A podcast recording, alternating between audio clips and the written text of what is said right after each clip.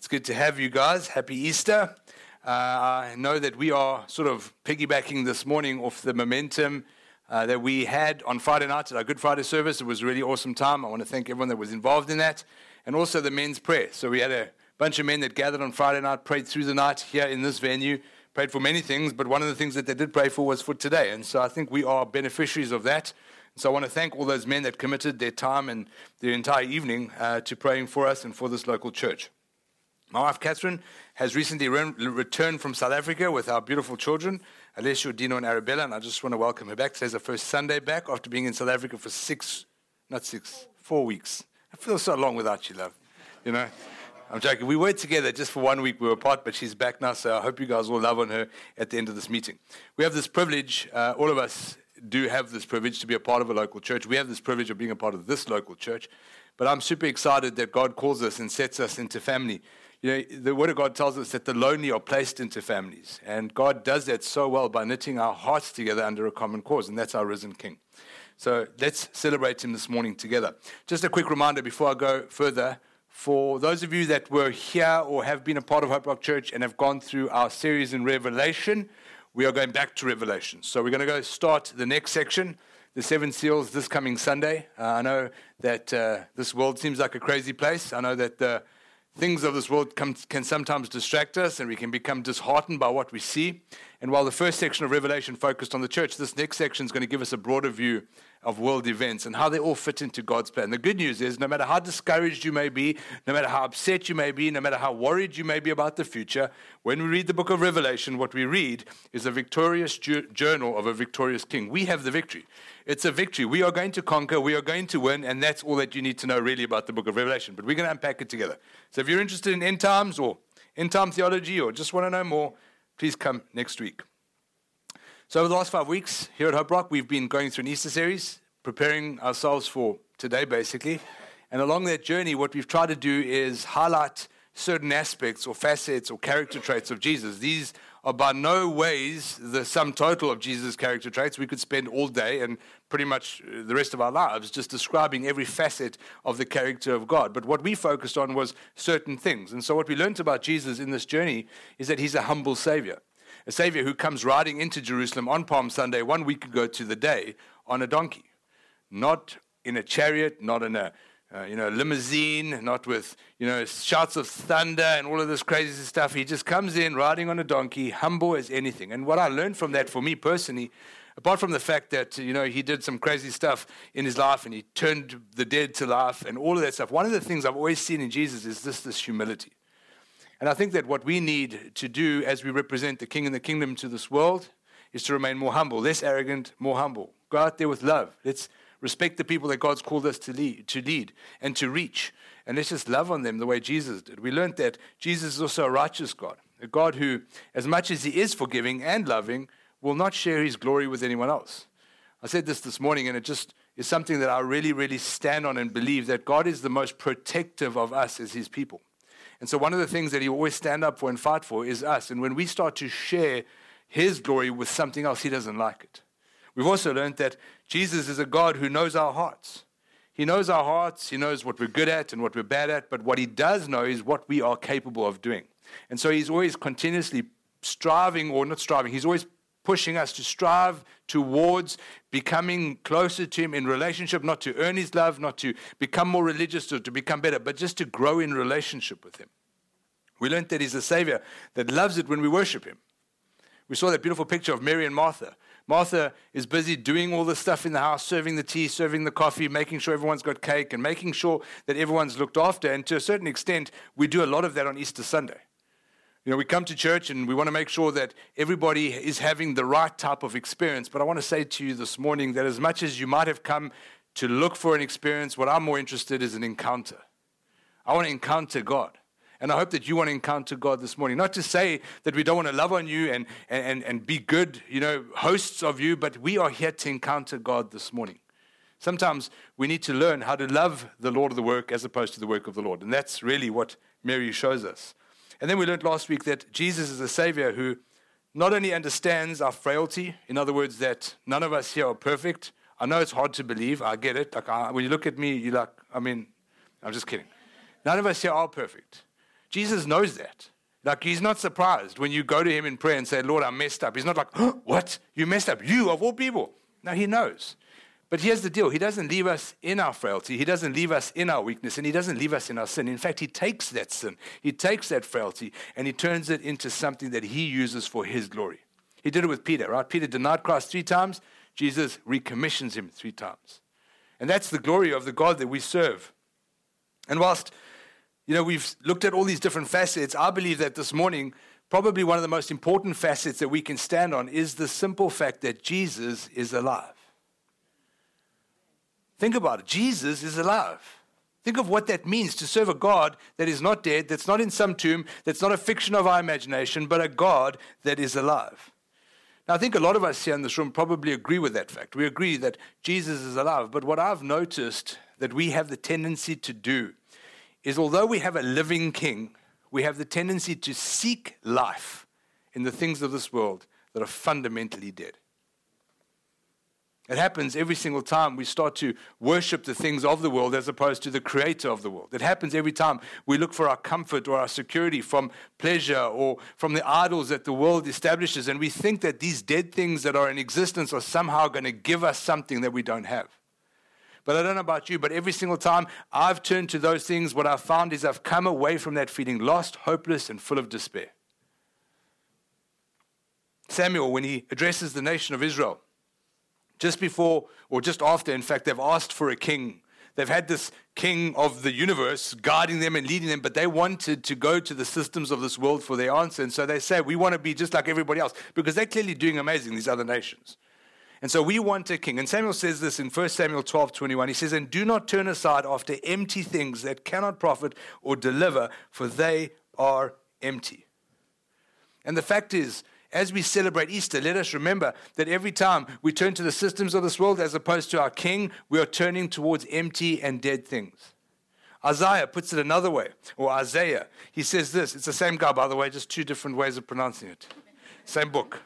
Isaiah 44, verse 9 All who fashion idols are nothing, and the things that, that they delight in do not profit. I don't know about anyone else, but I know what it means not to profit from the systems of this world. You know, it's this weird exchange. We, we keep thinking to ourselves that if we just do more of this thing, or if we get a better job, or maybe we have more children, or have, if maybe if we had less children, or if we go on vacation more, or go on vacation less, or just have this type of thing in our lives, or this type of garden, or this type of deck. Sorry, that's on my mind because I'm thinking about what deck I want to build in my house. Then everything's somehow going to be different, right? But what Isaiah tells us is those things are never going to profit us in the long term. There's nothing wrong with some of those things but they're not where we find living hope.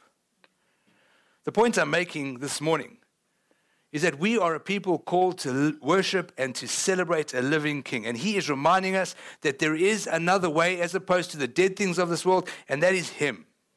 And when we choose to forsake the dead things or the systems of this world and all those other idols that we set up and choose to place our trust in God, a living God, we become a people who choose life over death, hope over hopelessness, and fulfillment over despair. And I feel like that's the main thread of what's going to happen here this morning. I feel like God is giving us a choice. He's presenting us this morning, each and every one of us in this room, with a choice. And it was weird because as I was preparing for today, I was like, man, Lord, I have no idea and I don't understand what we're doing here in this preach because it seems very confusing to me. And so you guys better hold on because if it was confusing to me, but the Lord started to reveal things to me, even up to this morning as I was praying. And what He was saying is, all we're simply doing is I'm just reminding us that we all have a choice to make. And so the question I want to start with this morning is, what will we choose? And hopefully by the end, we'll know. Turn with me in your Bibles to Matthew 28. Ashley read it this morning. She read the first section. And we're going to keep unpacking it this morning. We're actually going to go pretty much through the entire chapter. And I really believe God's going to show us some things. He's going to reveal some things to all of our hearts. And I also understand one thing that every person comes to this church with a different heart condition. By no means do I say that every single one of us are in the same place spiritually. By no means do I think we're all sharing each other's burdens or going through each other's problems. But what I do know is that all of us come to church, come to this place of worship with a heart condition and a certain lean. Some of us in this morning maybe are fervent believers of who Jesus is. Maybe we love the Lord with all our hearts and souls. Maybe others are on the fence or undecided. Maybe you don't know who Jesus is at all. Whoever you are and however you've come, this message is for all of us. For me, especially. So, Matthew 28 is the last chapter of the book of Matthew, and really it's dealing with the resurrection. We know that. But it's also dealing with the climax of the entire gospel story. You see, what we have to understand is the entirety of the resurrection makes the betrayal, the pain, the shame, and the execution of Jesus worthwhile. Because as Jesus looked towards the cross, what he saw was me and you and every other human being who he's opening his hands to, declaring their faith in him. Like a lamb to the slaughter, he went and he was punished on our behalf. And so this is actually a celebratory moment. Matthew 28, verse 1. Now, after the Sabbath, towards the dawn of the first day of the week, Mary Magdalene and the other Mary went to see the tomb. I'm going to pray real quick because I realize I need to pray, and so I want to, and then we'll unpack this. Father, thank you for every single person represented here today. I pray for all of our hearts. Soften them, Make them open to hear what you have to say. And I pray, Holy Spirit, that you would do your work today in our midst. Let this not be an experience, but let it be an encounter with the living God. I pray this in Jesus' name. Amen. So let me paint the picture here. This happens at some point after 5 o'clock in the morning on a Sunday in April in Palestine. Jesus has been crucified. These two ladies that are going to the tomb, Mary Magdalene and the other Mary, it's not Jesus' mother, by the way, it's Mary, the wife of James, who's the son of Zebedee. It's very confusing, but this is not the mother of Mary. They go to the tomb. These women have, interestingly, been there for this entirety of this whole horrendous experience. They were there watching Jesus walk up the Via Dolorosa all the way up to Golgotha, the place of the skull. They watched Jesus before that being beaten, scourged, and ridiculed. They watched him being nailed to the cross. They watched him being made fun of. They watched him ultimately get stabbed in his side and breathe his last after he cried out, It is finished. Now, I want you to just think of the mindset of these two women. At this moment, they're probably broken, pretty shattered, and are hopeless. Everything that they've been following, believing in, and trusting for seems to have come to a crashing halt. And the reason they're going back to the tomb is with no expectation. You have to understand that both Marys went to the tomb without expecting anything. They went there to anoint a dead body. That was what they were doing. That was their mission. And how often do we come on a Sunday morning to church or go to our prayer room or sit there with God and we come with a place where we are not expecting anything to happen? I'm saying this to you this morning because I want you to understand that your expectation sometimes has nothing to do with how God's going to show up in a situation. Yes, we come hopefully expectant. I'm hoping every time I come to church, I see more of Jesus because if it's just about me, I don't want to see myself, right? And I honestly don't want to ever follow any man. So I do expect more, but sometimes God shows up even when we don't expect him. And so, anyway, these women have been through it all. And now they get to witness this beautiful event. But the event that's happening is not actually the resurrection, right? We know that. It's not the resurrection. Jesus was resurrected before this. We don't know exactly when it happened. Nobody was there, nobody saw it, but Jesus had already been resurrected. In verse 2, it says this And behold, there was a great earthquake, for an angel of the Lord descended from heaven and came and rolled back the stone and sat on it. This angel is like so calm, he like just sits on the stone. His appearance was like lightning, and his clothing white as snow. And for fear of him, the gods trembled and became like dead men. So I want you to just, if you could, just imagine this moment and just what must have visibly been happening in this world.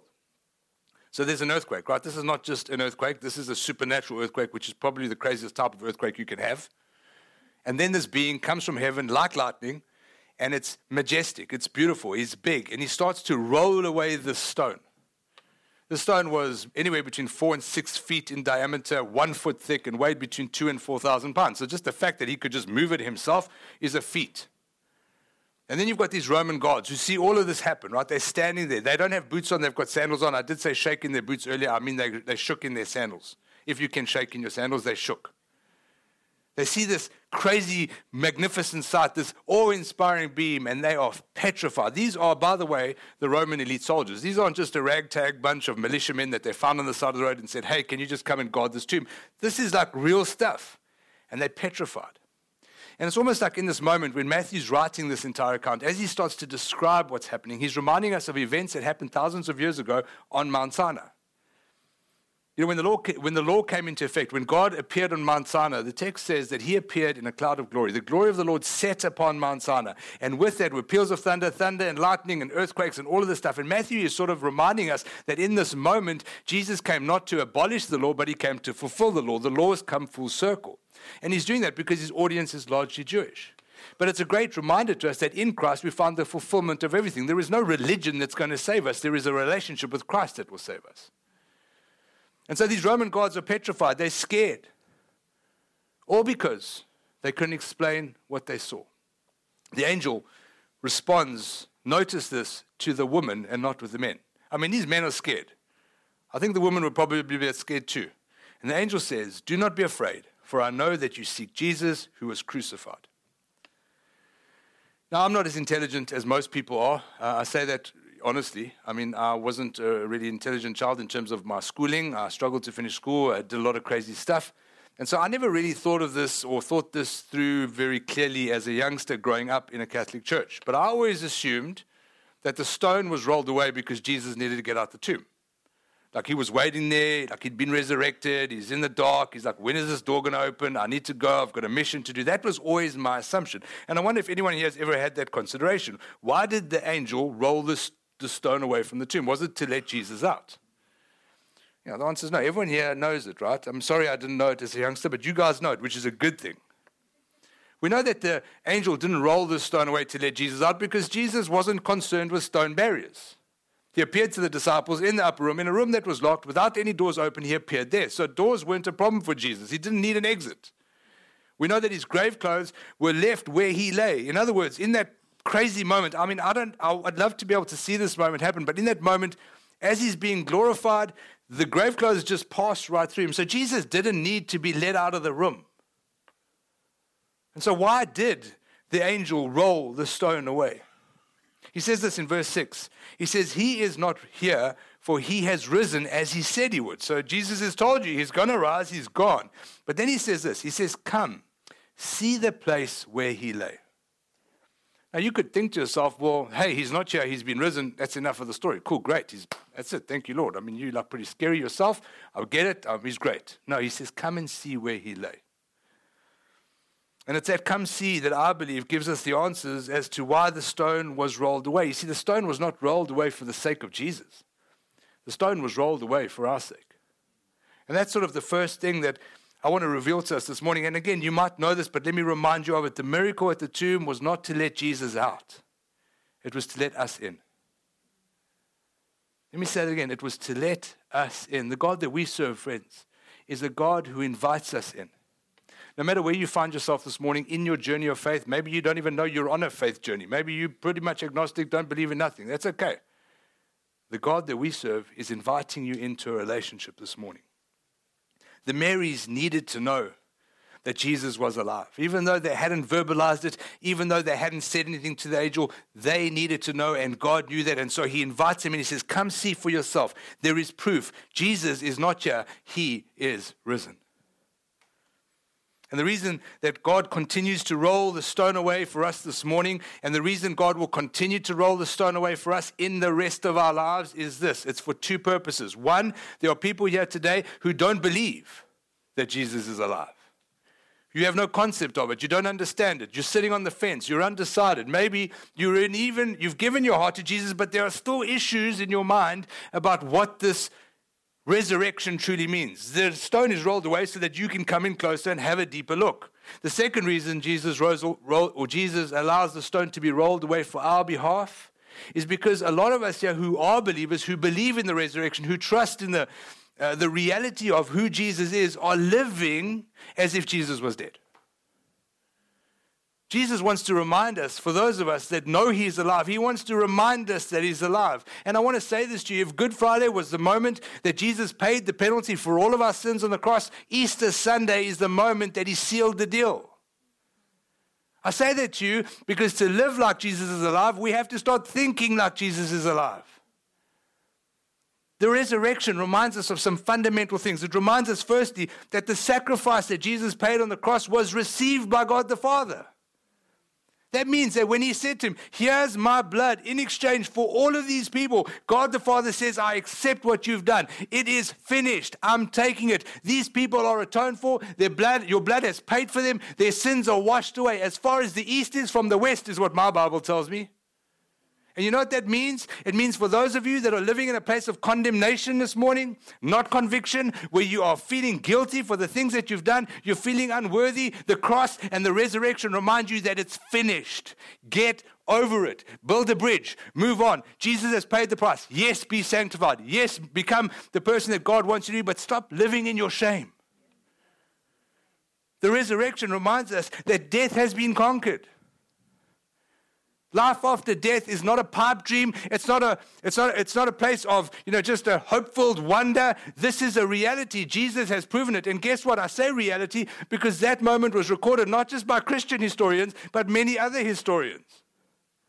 So we know there is life after the grave. We know that death has been conquered. You know, it's interesting what the angel says to these ladies. He says, Fear not. You see, when we live our lives forgetting what the resurrection truly means, we live in a place of fear. But the moment the Marys understand that they have the conviction that Jesus is raised from the dead, they are to fear no more. Conquering death is probably one of the most fearful things that any human being will ever have to face in their lives. But guess what? Because Jesus did it, so will we. The resurrection reminds us that one day, just like Jesus, we will be glorified with him. Glorification is real, friends. And what that tells me is that if I'm living in the reality of the resurrection, I'm living with an eternal mindset, not with an earthly mindset. I'm no longer consumed by the systems of this world, the dead things of this world. I'm fixated on heaven. I'm going there, not that I'm of no earthly value, just to be clear. Because we become so spiritual that we're no good to anyone. I'm saying we know where we're going. We have an inheritance that's being laid, up for us. And part of that inheritance is to take what God said and do our work on this earth. The resurrection means that everything that Jesus said was true. Can you imagine if Jesus wasn't resurrected? Do you think we'd be meeting here today?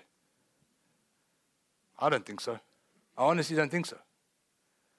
But the fact that Jesus was raised from the dead told both Marys and is telling you and I today that everything he said on this earth was true. The Pharisees and the religious leaders kept asking Jesus, What sign can you give us that you are who you say you are? And you know what he said? I will give you the sign of Jonah. Jonah, who was in the belly of a whale for three days and then spat out, Jesus was in the grave for three days and then he was resurrected. The resurrection is the greatest proof that we have that everything that Jesus says about us can be trusted. And that tells me that the promises that Jesus has given me in this word, the promises that I used to read with such passion and now I've forgotten about, or the passion, well, I mean, the promises that I've said, no, Lord, it, it can't be me, and you can't do this in me, are all of a sudden alive again. The words that God has spoken to you, the destiny that God has given you, all of those things are true in Christ and through his resurrection. The empty tomb, friends, is the resounding cry that rings through the ages and it reminds all of humanity, not just believers, everybody, whether you choose to believe it or not, that Jesus was not just a man, a good person, or even a great teacher. He was and is the God man and the only human in all of history to be raised from the dead. And everyone said, Amen. Amen. Okay, but what happens if I don't believe? What happens if I wasn't there? What happens if I question if this really truly happened or is this not some great con? Maybe there are some of you this morning that have those questions. We like what you're saying, but we weren't really there to see it.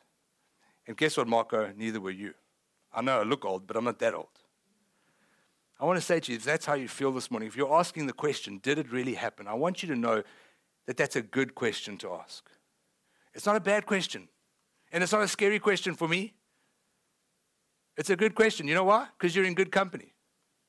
You know, there's this really specific moment that we're going to speak about now from when Jesus is resurrected and the angel appears to Mary, and then Jesus appears to Mary on the road. We'll read about it now. And then Jesus appears to the disciples. There's a time period, right? In that period of time, you know who also doesn't know that Jesus has, or you know who also doesn't know Jesus has, has been resurrected with their own eyes? The disciples. They never knew either.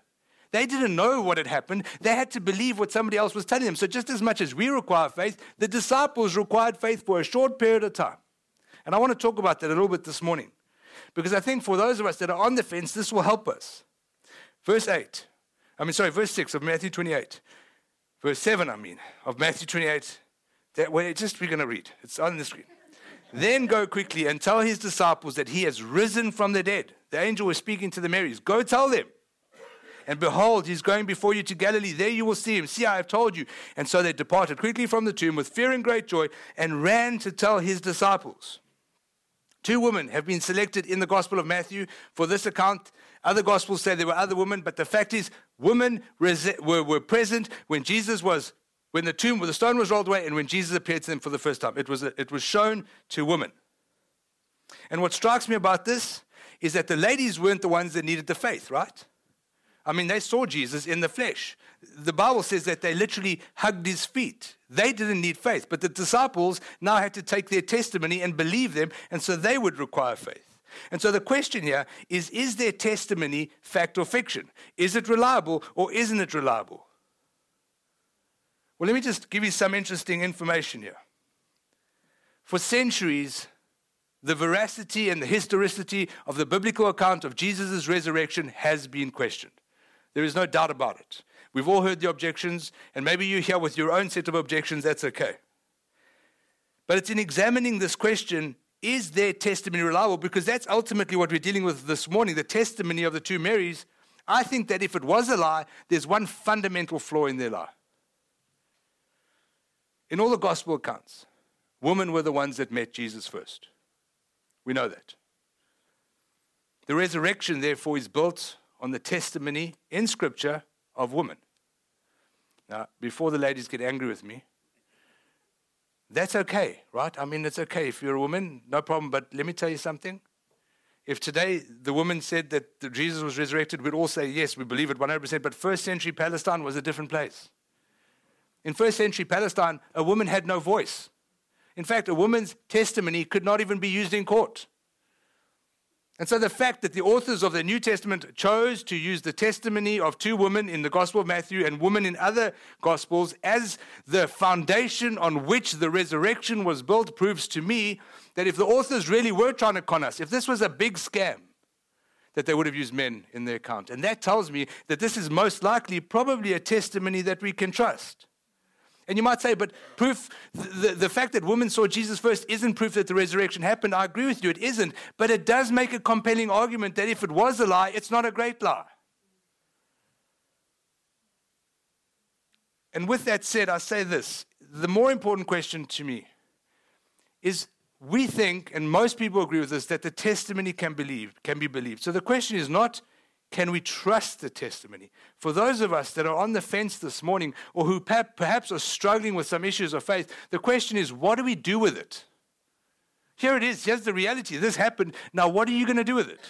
And that's the question we find in all of our hearts as we start to work through the Gospels, as we start to work through this reality of who Jesus is.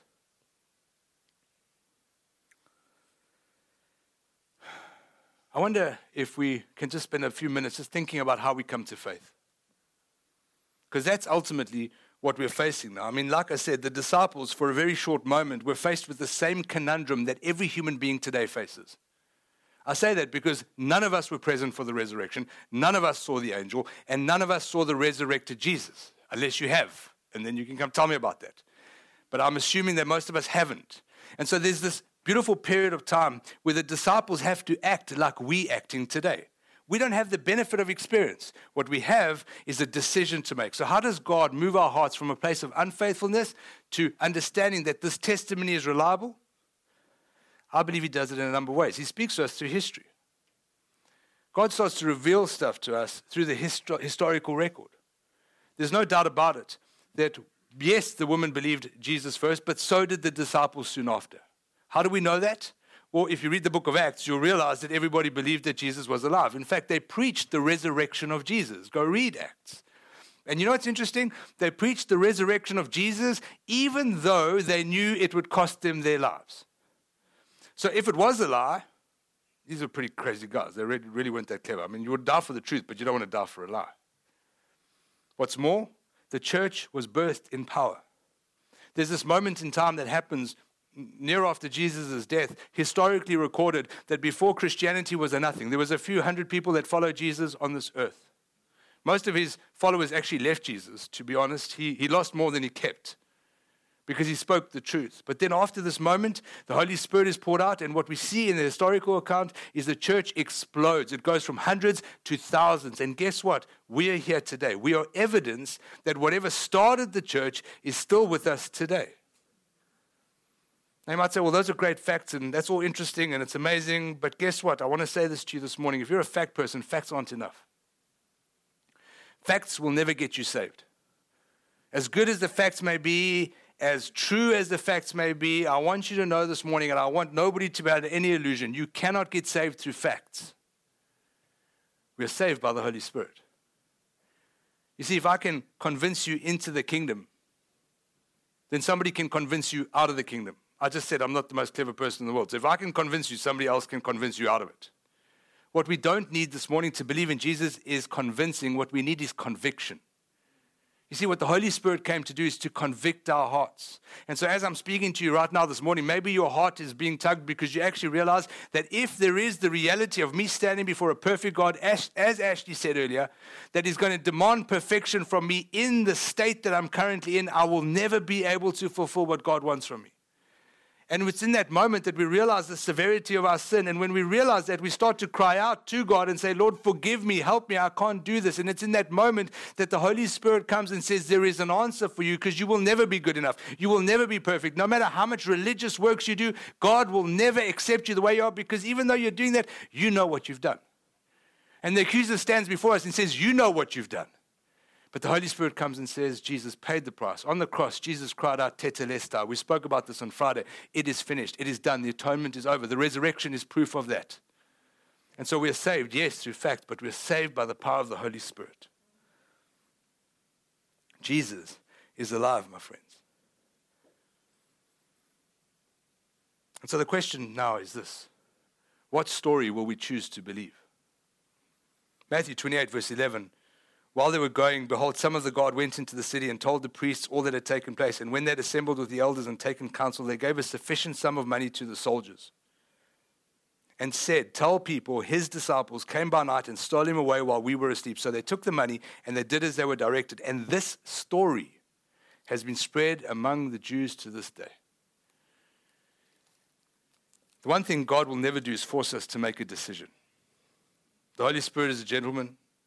And God's never going to make us follow him. If he wanted that, we'd all be saved today and there'd be no problems on this earth because God would have created a bunch of robots. But however, God gave us with the ability to decide. It's called free choice, it's called the will. Adam and Eve chose to betray God in the garden, and that kicked off an entire series of events. But guess what? Every choice that you've made in your life, bad or good, you've made. And this morning, God's giving us another choice. I believe He's laying before us two choices, and the choice is this What story do you choose to believe? One event, two sets of eyewitnesses, two gods, two women. The exact same event happens. The angel comes down. The gods go and tell the Roman and the Jewish authorities exactly what happened. By the way, their story is not very different to the lady's stories. But in the mix, there's a little bit of bribery, a little bit of this. This is not really what happened. And so, guess what? You're going to tell another story. And in this, in these choices between these two different stories, I want to tell you this morning that we find the only two options available to humanity. You see, you might have come in here believing that you had many ways to God or you had different things that you could do, and there were many options out there, and all roads lead to God, and this and that, and you actually have more power than you think. But I want to say this to you this morning. There are only two choices laid before any human being. Deuteronomy chapter 30, verse 19 says this I call heaven and earth to witness against you today that I've set before you life and death, blessings and curse. Therefore, choose life that you and your offspring may live. The two choices before us today are the truth and the lie. Everybody has to decide for themselves which one they will believe. My job, again, is not to convince you to believe either one. I hope the Holy Spirit has done it. But on the one hand, we can choose to believe that Jesus is who he says he was. We can choose to allow the witness of the Holy Spirit, at least invite him in. I promise you now, if you give God the opportunity to say, Lord, show yourself to me, he will show himself. And we can choose to believe that Jesus died on the cross and that our sins have been paid for, paid for no matter what we've done. And this is not about being a good person or a bad person, it's about choosing life. Or we can choose to believe that Jesus isn't who he says he was. And there's no judgment here. I want you to know that. If you choose the other way, that's okay. That's your choice. It's between you and God. I have no judgment. I love you regardless, whatever you choose to do. I hope you choose life. But if you choose to say, I don't buy it, I don't believe it, that's cool too. But just understand this that you are taking the responsibility for your eternal salvation in your hands. You have a high bar to live to in order for you to be acceptable to a holy and righteous God. That's choosing death.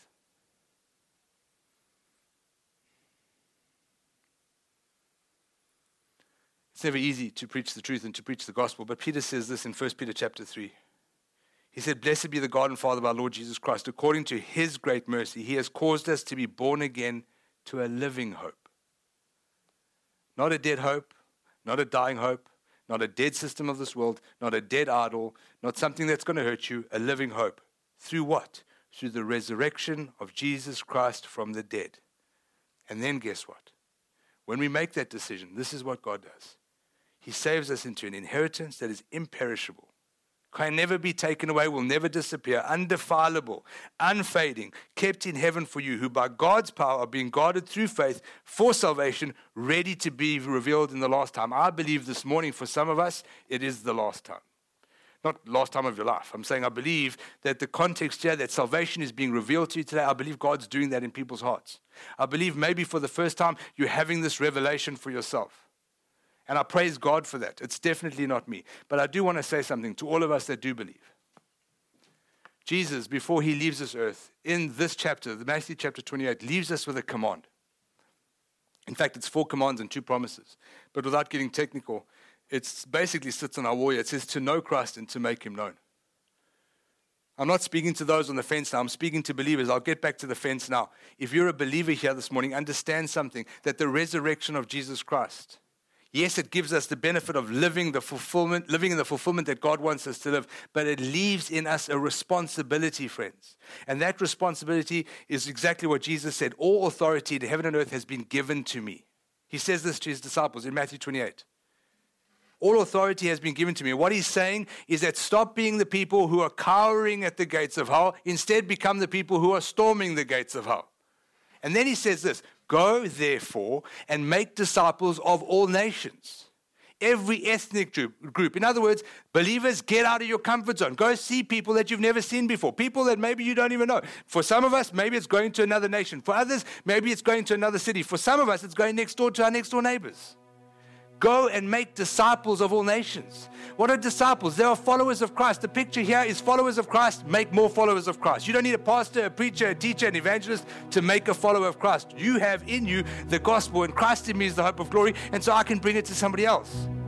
And then he says, baptize them. In the name of the Father, the Son, and the Holy Spirit. Baptism speaks of new life. Baptism is the resurrection. Jesus went into the grave. Three days later, he came out of the grave. When you baptize someone, you say, make a public declaration of your faith. The old man is gone, the new man is here. We are new creations. Let's stop treating each other like old creations. Let's stop treating ourselves like old creations. We are new men, new women, created in Christ. And then he says this. He ends off the Great Commission to say, and teach them all that I've commanded you.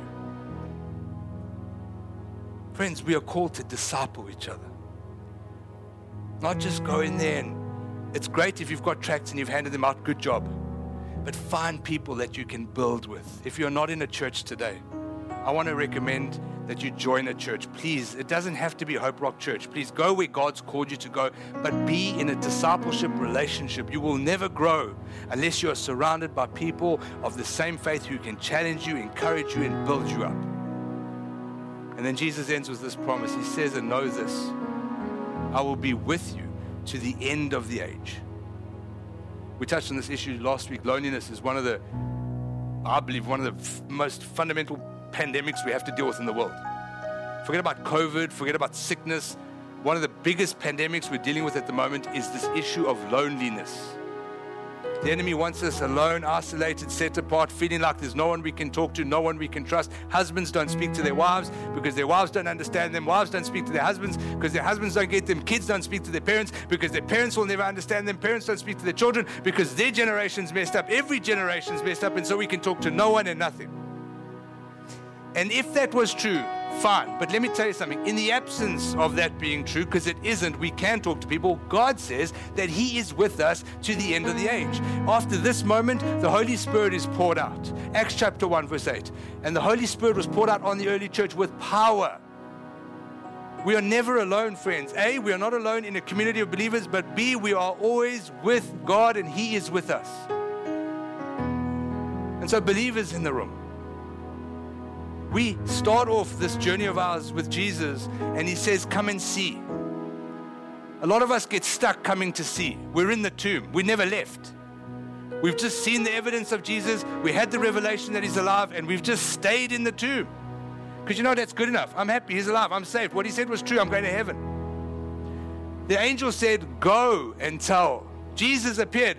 Go and tell. And now Jesus is telling us the same command that rested in the woman is the same command that lives in us today. Go, friends, today and tell the world that Jesus is alive. That's our call, that's our mission, and that's our mandate. And I'm passionate about it because you know what? It was because somebody came to tell me the gospel that I'm here today. Can I ask you to stand? We're going to pray. I'm going to get back to those of you that are sitting on the fence. I haven't forgotten about you. And by the way, neither has God, wherever you are today, neither has God forgotten about you. And I want you to know this that no matter what decision you choose to make today, God has not forgotten about you. With all of our heads bowed, I'm going to give, I feel like I'm obliged because I have to give an opportunity for people to be, to respond to this. There, there is an opportunity to be adopted into a family today that we would never be able to earn our way into or gain entry if it wasn't for Jesus. And so, if you're here today and you've been on the fence in your life, and, and you somehow something has stirred in your heart this morning, and you feel like there is there is a reality to what I'm saying because the Holy Spirit has convicted you, I want to pray with you. So if you if you are that person, can I ask you just to raise your hands with me? I'm going to ask anyone else if you want to say this prayer. You're welcome to just in unison with people, but just raise your hands. God wants to deposit something and give you freedom. And the prayer is not a difficult prayer, and it's not going to fundamentally, you know, change anything in your life. But what it is is a declaration that you're saying that you're going to follow the living God. And so the prayer goes like this Heavenly Father, I come to you today. And I understand that in and of myself, I'm incapable of earning your love. No matter how good I am, no matter what I look like, no matter what I behave like. But I do know that there is an answer to my problem and that is the blood of Jesus Christ.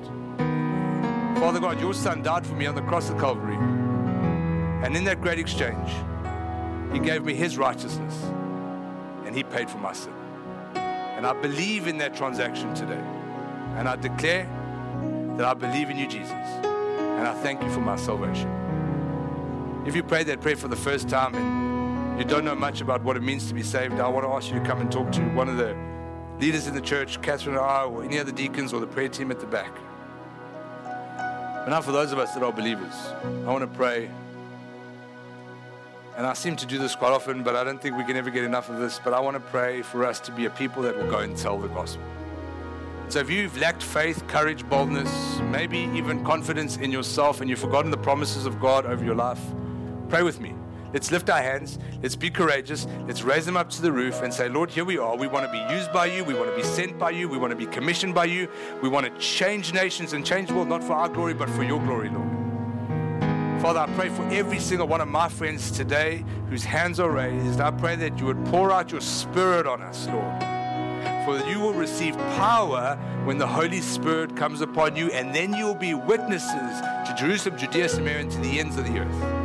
We cannot do this without your Holy Spirit. We can't do this with cleverness. We can't do this with intellect. We need your power. And I pray you'd pour your power out today in a huge way over every single hand that's raised. Release people, envision people, and send us, Lord. Open doors of opportunity. And I pray for the lost in our city that you would connect them with us, Lord, and that we would be the light that you've called us to be.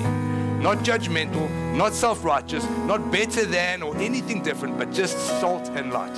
And I pray this in Jesus' name.